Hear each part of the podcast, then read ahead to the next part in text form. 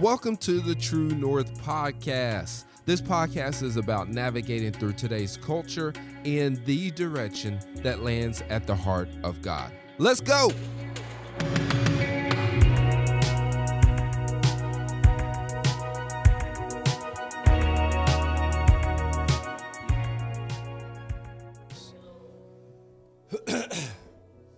Thank you, Jesus. Thank you, Jesus. Thank you, Jesus. Thank you, Jesus.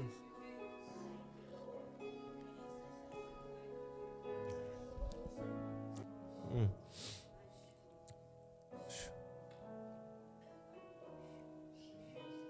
Mm.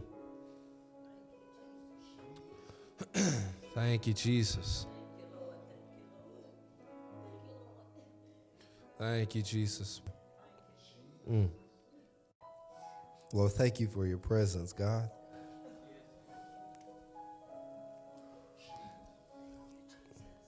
We're in our sermon series called The Season of Advent.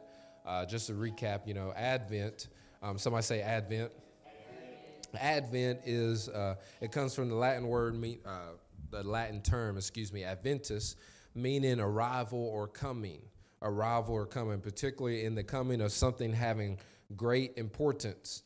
You know, Advent, it's a season of celebration by thanking God for Christ's first coming to earth as a baby, his indwelling presence today through the Holy Spirit. Most importantly, Advent is also a time where um, it's where Christians focus on spiritual preparation. Somebody say preparation. preparation.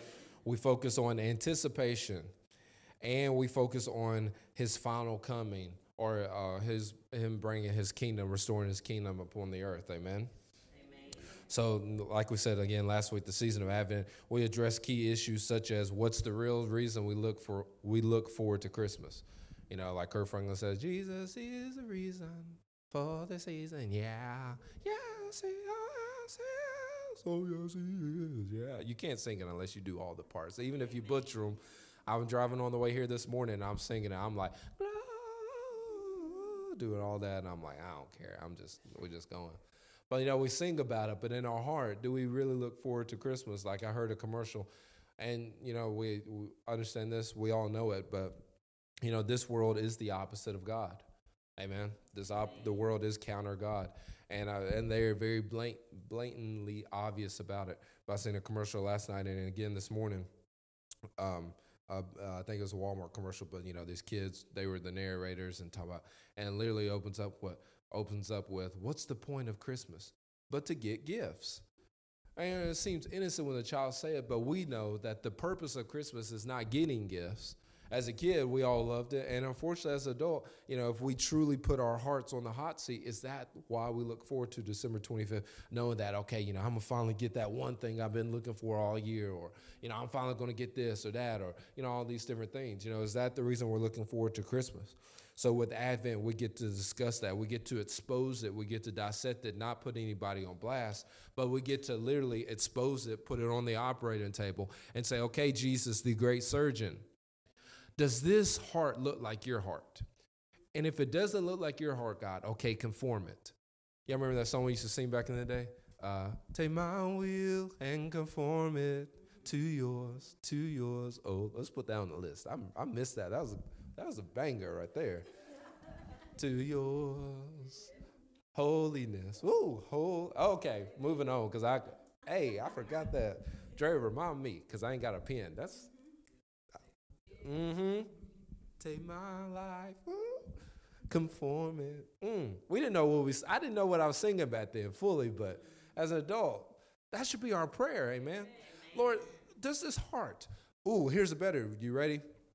Lord, do the emotions, these emotions, they look like the type of emotions you exhibited when you was on walking here on the earth? Did you know this this anger, Lord, is it is it righteous anger or is it petty anger? This sadness, Lord, is is this the kind of sadness? Should I have this type of sadness? Lord, that you know, these emotions, I, uh, we really getting hit in the feels, but put your emotions on the hot seat and say, okay, Lord, should I should my emotions look like this? So with Advent, we addressed all that. We, we get to address are we daily allowing the Holy Spirit to influence our decision making? And then also, are we, uh, with Advent, we get to check and see how spiritually prepared we are for His kingdom being restored on the earth. Amen. so, uh, like I said last week, Advent it, it, starts the Sunday that's closest to November 30th. Started last Sunday, and it runs all the way through December 24th, Christmas Eve. So if you ever see some churches do it, um, uh, there's even um, some stores that sell the Advent wreath, and it has the four purple candles and the white candle in the middle. The white candle represents Jesus. The four candles represent each theme throughout the month or throughout the series, of, season of Advent. You know, so the second candle is uh, today we're going to talk about the second candle. It represents peace. Somebody say peace. peace. So if you have a Bible, we're going to get started with Luke chapter two, verses eight through 14 in the Passion Translation. If you don't, we'll put it up on the screen. But Luke chapter 2, and most of y'all are already familiar with this story, but still, it's good to it's good to refresh. Amen. But verse 8 that night in a field near Bethlehem, there were shepherds watching over their flocks. Suddenly, that's that's how I read with to the boys whenever we see the word suddenly. We say "sudden league," just getting them ready for, you know, one day they're to hoop and holler behind the mic. So they got to know how to do it. But suddenly an angel of the Lord appeared in radiant splendor before them, lighting up the field with the blazing glory of God, and the shepherds were terrified. But the angel reassured them, saying, Don't be afraid, for I have come to bring you good news, the most joyous news the world has ever heard, and it is for everyone else.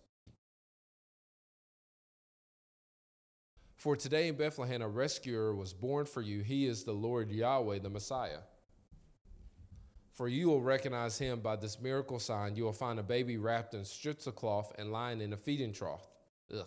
Mm. Bless you, Jesus. Then all at once a vast number of glorious angels appeared, the very armies of heaven, and all and they all praise God, singing. Here's the key verse right here. Glory to God in the highest realms of heaven. For there is peace. Somebody say peace there is peace and a good hope given to the sons of men. That word hope sounds familiar from last week. Hope, a confident expectation is what we talked about. If you didn't get a chance to hear it, definitely check out the podcast plug. But for there is peace and a good hope given to men. So that word, like a, uh, you know, we've talked about how the the trans or not the translation, but the the, the original manuscript of the text was written. The Old Testament was written in Hebrew, the New Testament was written in Greek. So I encourage you when you are reading the Bible, if you have some extra time, even if you're just reading one verse, even if it's just one or two verses, after you get done reading it, before you close up your Bible, before you close up that app, just take a word out of there. I mean, don't take the word is and and. I mean, don't be that, you know, you ain't got to be that specific. But if you see something that says like, you know, water or peace or hope or something like that, just take some time up and go to blueletterbible.org I think yeah, .org is a plug, and type in that you know scripture, you know, and then just look and see what it originally says in the Greek or Hebrew, whichever particular um, testament you're reading. Just take time out to do that, okay? But in but uh, the the word peace in the Greek in this context is a word called eirene, which is a primary verb. It, it comes from or derives from the primary verb eiro, which means to join as in carpentry, a dovetail joint, or literally or figuratively by implication, prosperity, peace, quietness, rest, watch this, or to set at one again. I love that. So we're going to break this down just a little bit. We'll come back to that phrase, set at one again. But I love it because it says in this context, what we read when the angel says, For there is peace and a good hope given to the sons of men. When it's saying there is peace, there's going to be a joining and that joining, they, they the when they were writing this, the Greek, they they they related it to the joining of a dovetail joint. And I meant to you know download a picture and put it on the screen. I didn't, but if you ever seen a dovetail joint, um, I, I, sound like a carpenter. I'm not. I don't have any of those type of skills. I can I can hammer a nail. I can pull the nail out. I can drill. Uh, you know, I have instructions, but I could do that. If you give me instructions, I could do it. But I have no joy in just you know being a carpenter. I, that's that's not me. You know, that, yeah, that's not me. Um, I worked with a, I worked, I remember working somewhere and a guy was trying to give me instruction on how to do this. Like, and he had so much joy as he was telling me about it. And I'm just like, man, you really like that type of stuff. Yeah, I love it. Do you? I'm like, hmm. no, but I love that you love it, you know? But a dovetail joint, if you ever you can you can Google on your phone or you can even go to a hardware store. But a dovetail joint, literally, it's got these three grooves, three or four grooves, and the other side of the joint has three or four grooves, and they lock in together. So if you literally did that with your fingers, that's a dovetail joint. I love it because they describe peace as a dovetail joint, which understand this. That means that uh, it has to be specifically made. That dovetail joint it is specifically made. Not any type of piece of wood can just fit in there. Only one that has the specific grooves. So therefore, the the carpenter, when he made those two pieces of wood, he made them with each other in mind. He didn't make it think, you know, when he made one, he was thinking about the other. He didn't make one and be like, all right, I made this one. Oh, you know, I, okay, I, I, you know, I, I already put these grooves in, so I guess I'll make another one with some grooves that fit. No, when the carpenter made those particular dovetail joints, he was thinking of the other as he was creating one. See, when God was creating you, he was looking at his son Jesus. Why? Because Adam and Eve, when he created Adam, he said, he said, let us make man in our image. He didn't say, let us make man in a separate image. Let us, you know, let us make man with a little bit of us. No, he said, let us make man in our image. And he looked at himself and created mankind. He looked at himself and spoke you into existence. You are the image of God. You ref- we reflect the glory of God. That's why the enemy loves to attack your identity. That's why we we're seeing a resurgence, a, a rise in people that are what re-identifying. You know, I identify as this, I identify as that. And, you know, we've never thought, I've never put two and two together, but God who created us in his image, God who created us in his identity. And what, what does the devil love to do? The devil can never create, but he can, he, he can try to copy. He can try to swindle. He can try to, he can do all these different things, but he can never fully create. So what does he do? What does he do? Causes this, he influences this rise of re identification when really it shouldn't be a rise of re-identification it should be a rise of us accepting our true identification lindsay what's our true identification sons and daughters of god sons and daughters of god sons and daughters of god created in the image of god the beloved of god the beloved of god. Doesn't cost you a thing. Doesn't cost you a thing. Doesn't cost you a thing. But I love this because they they compared the piece to a dovetail joint, which means that uh, you know you you can not understand this. It truly means that there's for it to be a dovetail joint or for that piece to be compared to a dovetail dovetail joint means that the piece of God there's nowhere else that you can find in the earth. Doesn't matter how many self help books you read, doesn't matter how many DIY uh, psychological therapeutic podcasts they're out there. Trust me, I, have listened to a few of them. Doesn't matter how uh, doesn't matter how many interviews we watch, how many documentaries. Doesn't matter how many how much schooling we do. Doesn't matter how much studying we do. Doesn't matter how much experience you gain. At the end of the day, there will never, never, there will be nothing that comes close to that can produce the peace that Jesus produces in your life. Amen. That's why it's called the peace that surpasses understanding. That surpasses understanding. Meaning, understanding is right here, and the peace that God gives is light years ahead. Light years ahead. Amen. It'd be like it'd be like you trying to play horse against Michael Jordan in his prime. I mean, uh, right now he can still kick you. He still kick you, but in his prime, it'd be like you saying, "Okay, you know what? I'm gonna play a game of horse against the goat." You know, it, you know, God's peace surpasses our understanding. Amen.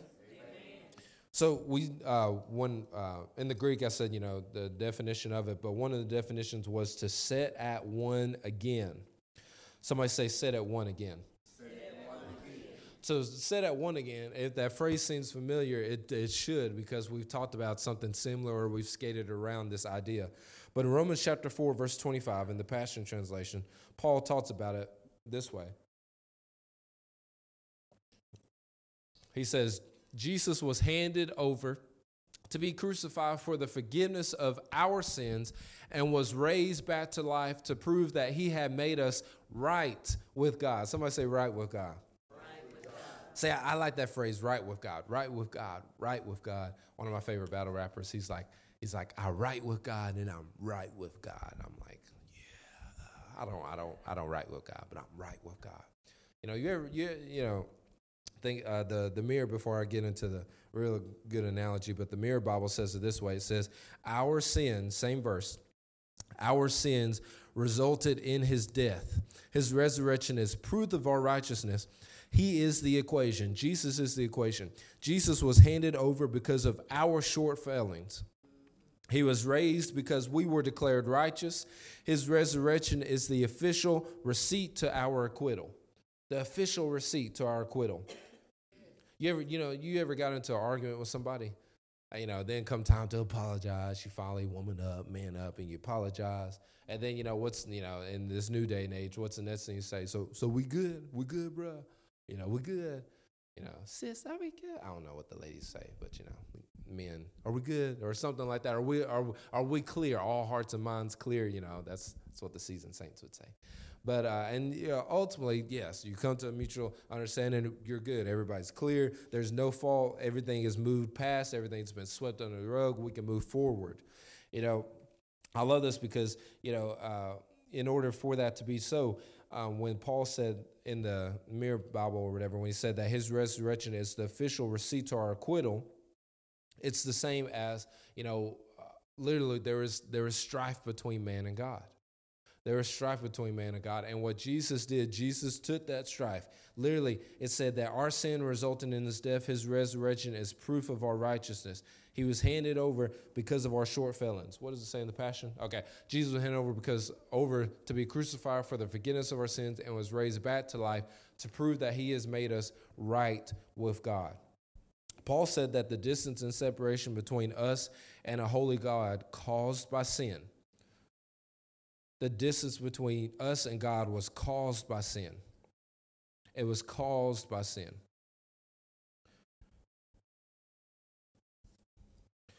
even though it was caused by sin, his resurrection was the it was the receipt that proves that everything's good. So like when when we get in an argument and you apologize and all that stuff, and then you ask, "Are you good?" and there's like, "Yeah, we're good." Da da da. The proof that you and that other person is good is the way they're going to treat you later on.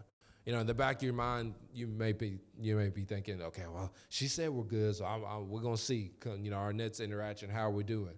And if they're still short with you if they still kind of bitey, still kind of throwing shade, then you know in the shadow, you know in the back of your mind, oh, we ain't good. They still holding it, still holding the grudge. You know, they still got in the palm of their hand. And then what are you gonna do? What are you gonna do if you if you're not in Christ, if you're not walking in the Spirit, if you're not if you're not swiping the thoughts? What's gonna happen? You're gonna pull down that thought and you are like, oh, they ain't good. Why ain't good either? They gonna hold it. I got stuff on them. You know, oh, you got stones to throw? I got I got stones to throw too you know, we was watching the show, and uh, I told I told Dre and Mom, I said, I got this new saying. We was watching the show, and the person said, "These hands," or these uh, this person uh, had gotten a fight. He's like, "Yeah, I got these hands. These windmills, they'll swing." And I was like, "Oh, I like that. I like that. I like that, kills." I was like, "These windmills, they'll swing." You know, just wait. Just I'm I'm a, I'm gonna put it in the memory bank. And one day when the boys, when they become teenagers, if they decide to try what their daddy tried with their nana, you know, I'm like, hey, hey, I'm gonna, I'm go into the library and like pull it out. I'm like, see these hands, boys? These windmills are swing. You gotta take the bass out your voice. Okay, it's it's right there. It's ready for that type of scenario. Okay, it's ready. I don't think they will. I pray not. We're gonna fast and pray and believe they won't, but still.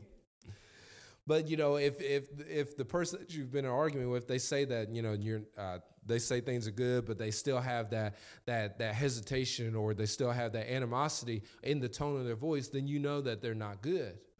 But with God, it's, it's not like that. The, the, the beef or the distance or the, the, the thing that called that separated us between uh, that separated us from God when literally Jesus paid it Jesus resolved it and his proof, the, the proof that he resolved it is the fact that he is alive and well. That's the fact that Jesus raised from the dead is one of the many things that separates God from any other little gods, any other little g gods. The fact that Jesus rose from the grave. Muhammad didn't rise from the grave. Muhammad did not rise from the grave. Buddha didn't rise from the grave. Buddha, where you at? He did. In the ground, somewhere out there. But Jesus, why? Because death could not hold him. I don't know why I'm in a singing mood this morning. Fell tore before him. Death could not hold him. Death could not hold. And what an ultimate flex by God to say, okay, you know what? Not only am I going to send my son, but he's going to live the same type of life that we all live. He's going to be, he's going to be bound to the same type of viruses and sicknesses that are rampant in the earth. Yes, Jesus caught colds too. Jesus caught fevers too. Jesus had, you know, I, I, had one minister tell me this in Bible college, and it blew my mind. Jesus had to use the bathroom too, and I was like, oh man, you know what? Jesus and and he he said all that. He's like, I say all that to say this: Jesus was human just like us. Jesus wrestled with temptations just like us, but he leaned into his created identity. He leaned into his God identity to show us that, you know what, in moments of struggle, in moments of when we are wrestling with who am I truly? You ever ask yourself that question? Who am I truly? The answer is, who does God say that I truly am? Not as much as we love our parents or, or grandparents or relatives, not, not who they say who you are. Who does God say who you are?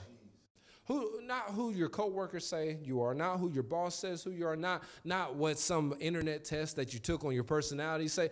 No, who does God say that I am? Who does God say that? Yeah, and it's a it's a daily question that you have to ask him. Why? Because you're going to walk out of these double doors and you're going to face things in life that you need to be reminded. You, you got to run back to the presence of God and remind yourself, okay, God, who do you say that I am? It was, a, it was a few days ago. I literally had to walk into the prayer part of my life and say, okay, Lord, show me who I am again. Lord, I know you shown me before. Lord, Jesus, Papa, show me who I am. Show me who you've created me to be. Show me how I'm supposed to walk. Lord, show me. I'm, I'm, i got, I got specific. Lord, show me how I'm supposed to raise these boys. Lord, show me how I'm supposed to be a husband. Lord, show me how I'm supposed to deliver the mail when I work at this particular office. I got, I mean, I got down to the details. Lord, show me how I'm supposed to do this task. Show me how I'm supposed to do that. Lord, show me not because I was petty or not because I, I want to see if, if anything had changed. No, um, because I knew that at the end of the day, at the, at the, at the, at the end of all things, if He is truth if he is truth and I am in him, then guess what? When I look at him, I will see the right way every time. Amen. Why? I, because when we gaze at Jesus, there's that phrase again, there's that word again. When we gaze at Jesus, what do we see? We see the way that we were meant to be all along. Amen. We see the one that who died for us. We literally read it that he was crucified for us. Amen? Amen. He was crucified for us. Paul said in Romans chapter 4, verse 25, that Jesus was crucified for the forgiveness of our sins, and his resurrection is proof that you and God are good. The scripture said that his resurrection is proof that we have been made right with God. Right with God. You know, yeah, I remember I remember when I got my first loan when I was 16. First loan, First loan, paid, you know, making the payments, working a little season, making the payment. I remember finally when to paid it off. It was on the Dodge Neon. It was a good little car. Or, or I don't even know where it's at, but rest somewhere. Dodge Neon. But I remember Dre when I paid when I made the final payment, made the final payment, walked and paid it. I was like, this feels good. I was right with the bank. I didn't owe the bank anything. In fact, they even thank, you know, you know, Mr. Melton, thank you so much for your little service. They didn't say little, I'm at a little. Granny was with me too. Thank, thank you so much. Of course, I'm, thank you, you know, walk out of there. You know, I, did, I didn't walk out there like I normally did when I make the payments of, I made that payment, woo. No, this time when I paid it off, I walked there, yeah, your boy. Look at that neon. I was all right, neon, where you want to go, bro? Where you want to go? Let's, let's, all right, let's go to Sparky's, you know, because back then when I married, didn't have kids. So I can, if I want to go to Sparky's and treat myself, I can do it, and nobody be the wiser, you know. Now you know, we got location tracking. So, you know, if I go, you know, go, I remember in Jackson, working around in Jackson, and I get, I get done early. I was like, you know what, you know, I'm in Jackson, 30 minutes away. I can't help nobody, you know. Can't, you know, so I, I eventually I got to get home, but you know, so I'm like, well, I got to pass some restaurants on the way home because there's all types of roads you can take to get back here to Lexington. But if, if you if you know your if you know your way around, you know you can kind of take a little long ways that way. Well, I, just, I, I was going past there, so then I got something. So I remember I, I, I took the took the long way around, stopped at this little restaurant. You know, I called it in, and uh, Kelsey touched she's like, "Hey, what are you doing? Da, da, da. You off work?" I'm like, "Uh, maybe." I mean, ain't no wrong with that. I was just checking. I'm like. That's in town. He's a rural carrier. He wouldn't be delivering city mail. I'm like, listen, like you know, okay? Like, stop. stop it. Stop it. Uh, you know, so I'm like, well, okay, okay, yeah, yeah. I was, I was like, you want something? Well, I mean, sit your ass again. No. but you know, when you when you when you've been made, when you understand that you are right with something, right with somebody, you walk you walk with your head a little higher. Right. You walk with your chest out. Your your vocal tone it changes. Why? Because you are secure in knowing that, hey, with this thing right here, I'm right with it. I'm good with it. And when the angel, the angel was given a spoiler alert, telling the shepherds and telling all of us that were reading, hey, what's coming down the road, it's something that's going to make you right with God. It's going to make you good with God. It's going to, it's going to, it's going to erase the distance between man and God. It's going to erase the animosity. It's not going to keep, it's not going to put you in the enemy category anymore. It's going to put you in the friend category. It's going to put you in the beloved category. What's coming down the road? What's coming down the road is someone that is going to pay the price, is going to be crucified for your sins, past, present, and future. And guess what? Not only is he going to take those sins to the grave, but he's going to raise three days later above those sins, leaving all that animosity in the grave, leaving all that depression in the grave, leaving all that distance in the grave, leaving all the all the short failings that we have in our life, leaving those there and raising above that and bringing us with him. Amen. Amen. Peace. Somebody say peace. Peace. So in Romans chapter 4, verse 25, Jesus was crucified for the forgiveness of our sins, and his resurrection is proof that you and God are good. His resurrection is proof that we've been made right with God. Now, watch what verse 1 of chapter 5, literally the next verse right after verse 25. Romans chapter 5, verse 1, Paul says, Therefore, our faith in Jesus transfers God's righteousness to us, and he now declares us flawless in his eyes. This means we can now enjoy true and lasting peace with God, all because of what our Lord Jesus, the Anointed One, has done for us. Remember, we're talking about peace. Amen. Paul said in verse 1, he says that our faith in Jesus transfers God's righteousness to us. Not how many scriptures you read, not how beautiful we sung. And that was great. And and heaven was and heaven loved it. But watch this, heaven wasn't moved by it. Why? Because you, what you bring to the table can't it's not gonna it's not gonna influence God to love you more or, the, or to release the presence more. No, as we sung more, our awareness began to unlock more of realizing His presence is all around us by the end of worship and that just that overwhelming joy and that overwhelming peace saturating us, that's all the time. But a lot of times life gets us so bogged down to the point that we don't realize it, we don't sense it, we're unaware of it. We're unaware that Jesus is the one that walks with us, talks with us, leads us and leads us and guides us. But verse 1 said, Our faith in Jesus transfers God's righteousness to us, and he now, somebody say now, now. declares me flawless in his eyes flawless. Hey, guess what, church? He sees you as flawless. And see, that's hard to believe because, you know, we live in a world where, you know, it is encouraged for ladies to wear makeup. Nothing wrong with makeup. Please don't, I don't, don't want to. I'm just telling you, we live in a world where the world encourages ladies to wear makeup. We live in a world where it encourages the guys to look a certain part. It encourages women to look a certain part. And it says that if you don't look this way, then, yeah, you know, if you got this, just tuck it in. If you got this, just cut it. If you got this, just hide it. All that, you know, cover it up. But Jesus, Papa, Papa sees you as flawless. Flawless. Our faith in Jesus, that firm persuasion, that, that grip on you truly saying, okay, God, I believe in your word. Your word says that you're gonna you're gonna make a way out of no way. I'm holding tight to that. That that that practice is what in Jesus transfers God's righteousness to us and he now declares us flawless in his eyes. This means we can now enjoy. You see that word enjoy? It didn't say that we can now sulk around. It didn't say now we can, you know, uh, it says we can enjoy true and lasting peace with God. True and lasting peace with God true and lasting peace with God. All because of what our Lord Jesus, the Anointed One, has done for us. All because what he has done for us. Listen to this to be at peace with God is to be in union with him. To be at peace with God is to be in union with him. That's why that phrase earlier, to sit at one again, sounded familiar. To say that one again means to be brought back into union with God. It means to be redeemed, renewed, restored. Amen. Amen. You have been redeemed. You have been redeemed. You have been restored. You have been brought back into the perichoresis fellowship. We have been brought back into union with God. To be at peace with God is to be in union with Him. Listen to this peace is a place of unhindered enjoyment of friendship beyond guilt, suspicion, blame, or inferiority. There we go.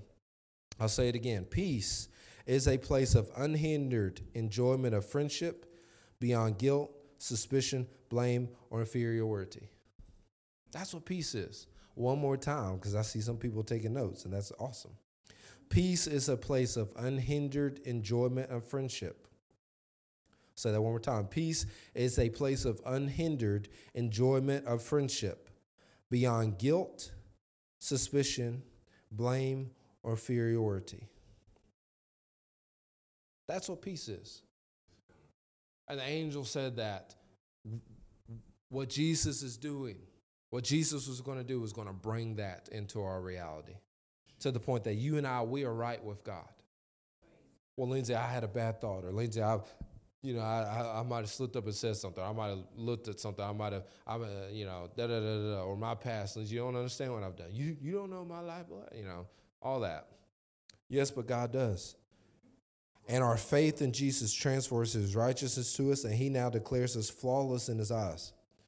And we can declare, we can enjoy true and lasting peace with God. True and lasting peace. You know what that means? It means that the goodness that we have being made right with God, being good with God, there being no distance between you and God, being his beloved, it lasts forever. His mercies and goodness last what? Forever. They endure forever endure forever. Endure forever. You know how long, you know how long forever is? I used to say that to our students. You know how long forever is? And the kids be like, forever. The ones that have been there for a while, they knew that Pastor Lindsay liked you to say forever, like we would say it in the sandlot. Forever. So whenever we read the Bible and come upon that word, I make them stop and I say, You know how long forever is? They'd be like, forever. We know, we know. I was like, no, but you need to know that no matter who comes in your life, God is forever. His love for you is forever. His protection over you is forever. His, his provision is forever. His healing is forever. His, his focus on you, his attention to your details, it's forever. Despite what you think, despite if you have a good week or a bad week, despite if you're feeling extra spiritual or if you're kind of shy and keeping, and keeping everything close to the vest. He's still forever in your life. He is forever. Amen. To be at peace with God is to be in union with Him. We are in union with God. Therefore, we have peace with God. We have peace with God. We are in union with Him. We are in union with Him. We are in this circle dance with Him. So, what does any of this have to do with Christmas? What does it have to do with us, or what does it even have to do with the baby being born? Well, the angel said that the, the whole purpose of the baby, the whole purpose of Jesus coming was to restore peace and hope, and to do so much more. If you ever look at it, it's in Isaiah chapter nine, I believe, what we read last week. But what does any of that have to do with Christmas? Everything. We celebrate Christmas not because of the gifts that we get to give or the gifts that we we expect people to give us we celebrate the birth of Jesus. Why? Because he came to bring lasting peace on our behalf. Yes. Thank you, Lord. Literally, the Bible, I mean, we, we used to sing it, uh, we used to sing when we was younger. You know, he came from heaven to earth to show the way, from the earth to the cross. Our debt, not his debt. Jesus didn't owe God anything. Your debt, your sin, my sin. He came to pay that. You know, you, you know, you ever pay to pay for, you know, and you don't have to show hands or anything. You ever pay for somebody's meal? Like he, he paid your debt.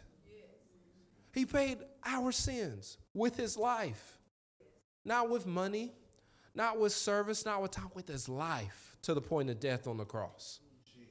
So therefore, the fact that Jesus being born, we celebrate a baby that we celebrate Jesus coming in the form of a baby to live a life that we couldn't live, to meet every standard that we couldn't meet to meet every iota, to cross every T that we couldn't cross, to dot every I that we couldn't dot, to fulfill the, to fulfill the law that we could not keep.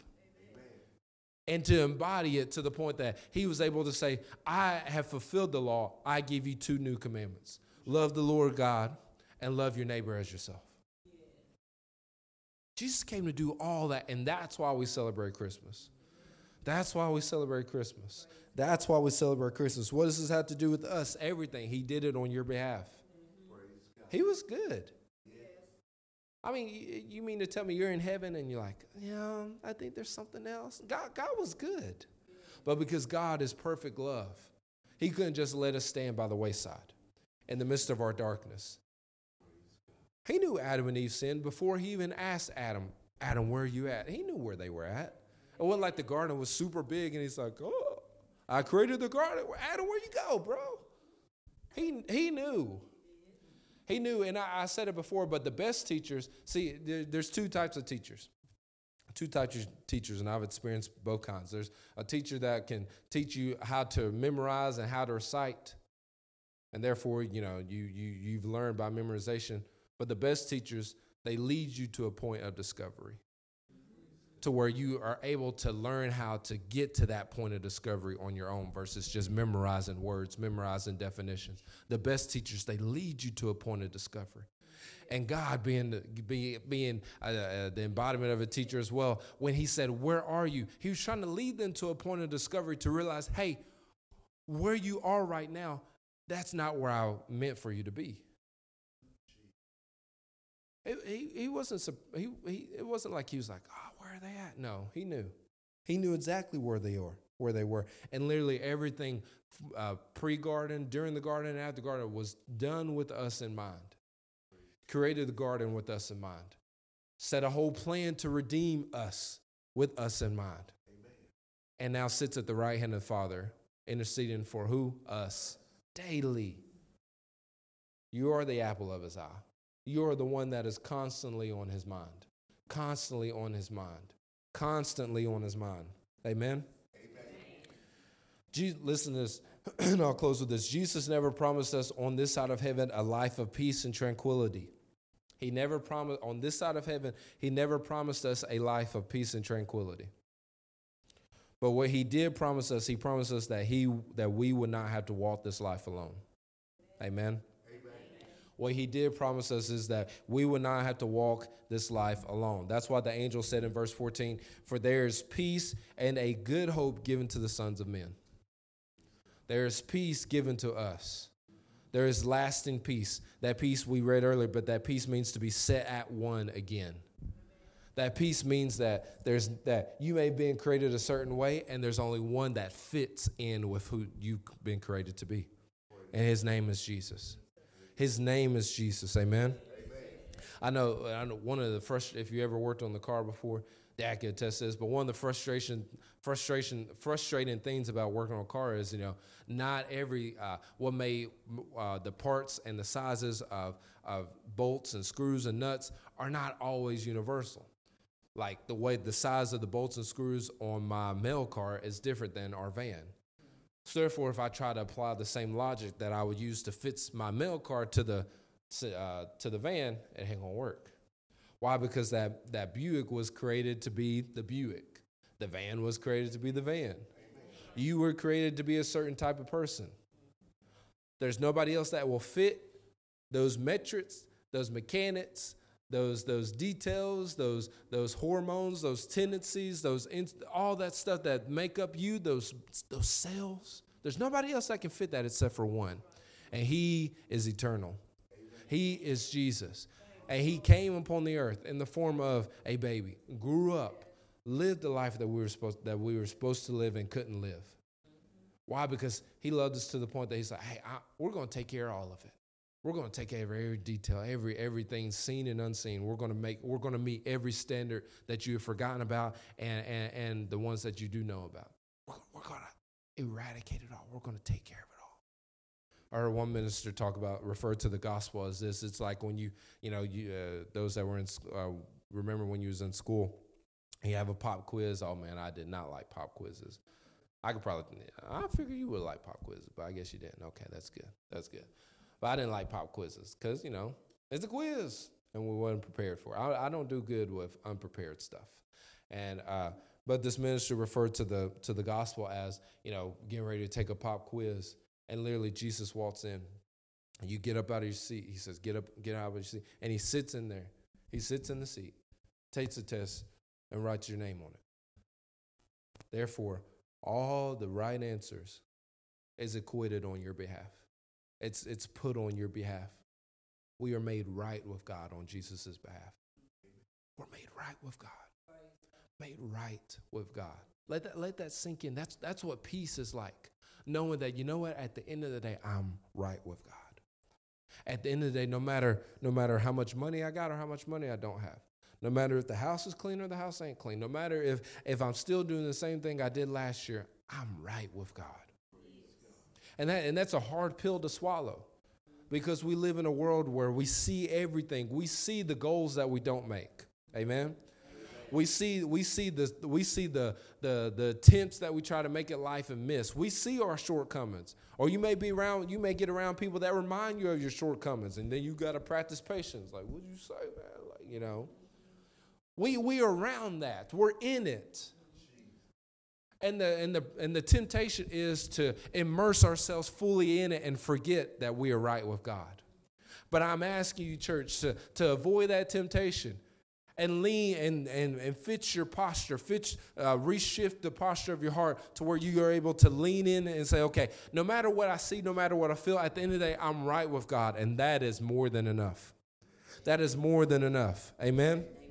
I remember as a kid, I used to hear, I used to hear my uh, my relatives say, you know, God never did another thing for me. He's done enough. We even used to sing that song, and I would sit as a kid, Dre, you'll laugh. I would sit as a kid, and I'd be clapping and singing. I didn't want to sing it because I didn't like that. I'm like, Lord, I want you to keep doing stuff. Like, don't stop. Like, why? Are, you know, I didn't understand. I'm like, why are we singing? He's done enough. I, I still need more. I want more. As a little kid, like, I, I'm not, I'm not, I'm not, I'm not a fan with this. I'm not okay with this. I'm not okay. He's done enough. I'm like, mm nope, nope. But I didn't say that loud because I knew it was going to get that pow pow. So just, nope. He's done enough. Nope. Uh, you know, just being honest. I, I didn't like it. I didn't, li- I didn't fully understand it. But we live in a world today, even as Christians, that unfortunately that we don't hear we don't hear that. That's not the posture of most Christians anymore. To the point that if, if Jesus never did another thing for me, He's done enough. Nobody says those things anymore. It used to be a very, it used to be a common thing. If he's never done, if he never does another thing for, him, he's done enough, and and people will cheer and people will get behind. But nobody says those things anymore. Why? Because we have become more me focused we, we, we live in a world, but also as Christians, unfortunately, we've given into the temptation of we focus on ourselves more than Jesus. We focus on ourselves more than Jesus. That's why you don't hear people say that anymore. That's why you don't see people sing that anymore. That's why you don't see any, anybody preach that or, or proclaim that. You know what? He's done so much for me. If he's never, if he never does another thing for me, he's done enough. Why? Because we, we've, we've adopted that same type of mindset I had as a little child, which is I, Lord, I still need more stuff. Lord, I still want more stuff. Lord, I still got these goals. I still want this house. I still want all these different things. When God is like, hey, I uh I I I made you right with God. I erased the sin. I erased the animosity. I erased the distance between, you know, you and God. And now you can be with him forever. You can fellowship with him in your car because of what I did. You can fellowship, you can sense him even as you're doing something very small like folding towels. You can still sense the presence of God. You can you can pray in tongues and stir yourselves up even if you're just sweeping the floor. I did that. I made you right with God. Now Jesus would never be prideful and say that, but I'm like, you know, when we, when we think about it, Lord, you if you if you never do another physical thing for me, You've already done so much. You've already brought me out of so much. And that's probably why the Lord prompted us to sing that at the end today. You know, thank you, Lord. I just want to thank you. I just, because as we're worshiping, I'm like, Lord, I don't know what else. And just out of it, I was like, just thank you. Lord, thank you. I encourage you this week, take time out. Take time out and be like, you know what, Lord, just thank you. Lord, and Lindsay, I don't know what to thank for. Just whatever you see. You and you're in your car, Lord, thank you that thank you I got gas. Lord, thank you. The battery is, is, is running, so I'm able to drive this. Lord, thank you for the seats in the car. Lord, thank you that if I want to give somebody a ride, I got seats in my car to give them a ride. Lord, thank you for the. T- I mean, like, go down the list. I sound like mom and dad and granny, but go down the list. Go down the list. Thank you for the tires. Lord, thank you for the road. Thank you that our town's got roads. May have potholes, but thank you that it's got roads. Lord, thank you that we're develop the town's developing a bypass. That way, eventually, more eyes will have to come this way and see what you are doing on a Sunday morning. Lord, thank you for my family. Thank you for my job. Thank you that I'm not homeless. Thank you that I'm not jobless. I mean, like, keep you there. You, we are not without things to thank God for. Amen. You know why? Because we've been made right with God. That's what peace looks like. That's that's the type of peace that God meant for us. Not the not the uh, where everything is hunky dory and and you know the rainbows are every day and you know you can eat and not gain count. That's not the type of peace God designed for your life. That's the type of peace the world wants us to have, and we strive to get it, and we never meet it. Why? Because it's not real. And I promise I'm closing. But the peace that God meant for your life is the type of peace to where you can sit back and say, okay, I'm good. Things may not be perfect, but you know what? I'm good. Somebody say, I'm good.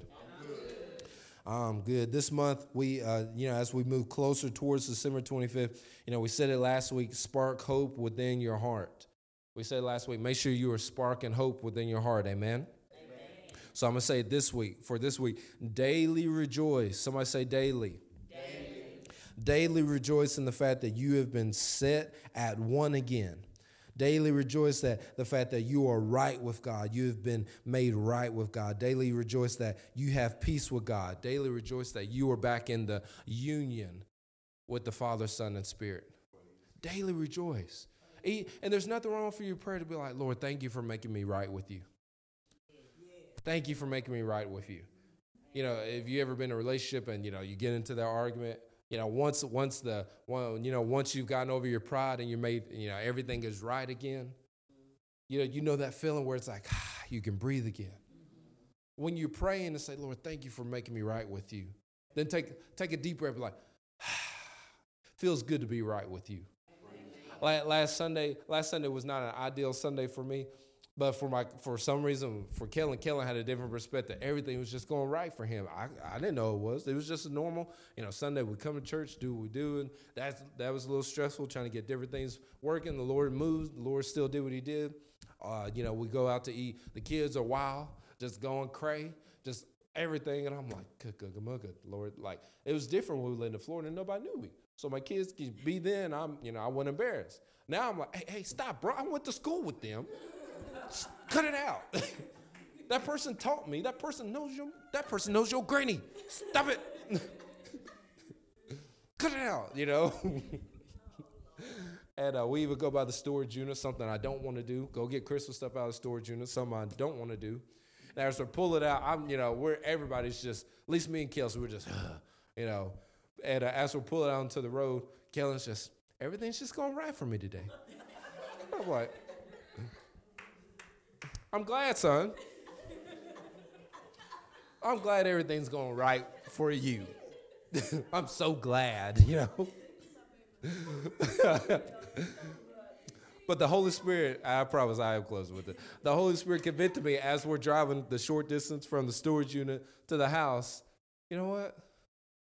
Everything's going right with me too. I'm like, not because of, you know, not because of anything that I've done or anything, you know, not because I prayed or no, everything's going right with me because I've been made right with God. And the Lord used my little six year old son, and we laughed about it. But he used my six year old son to teach me that, you know what? Everything, everything is right for us. Why? Because we've been made right with God. Now, listen, you may get a you may get a call from a bill collector tomorrow and you may not have the money to pay it. Do not stress. We said it last week. Don't give up in times of trouble. I I, I told the Lord, I'm like, Lord, you would tell me that. And then this this type of week that we had last week, I had, a, I had there's times on the job I had to literally turn my rearview mirror to myself and point, Lindsay, don't give up in time of trouble. Pouring the rain, it's dark outside, trying to find houses. Lindsay, don't give up in time of trouble. Lindsay, don't give up in time of trouble. Look at different things. Lindsay, don't give up in time of trouble. Kids get sick. Go to the half bath, look in the mirror. Lindsay, don't give up in time of trouble. Lindsay, don't give up in time of everybody sleep. Pull out my phone, look at my reflection. Lindsay, don't give up in time of trouble. Tapping my chest, Lindsay, don't give up in time of trouble.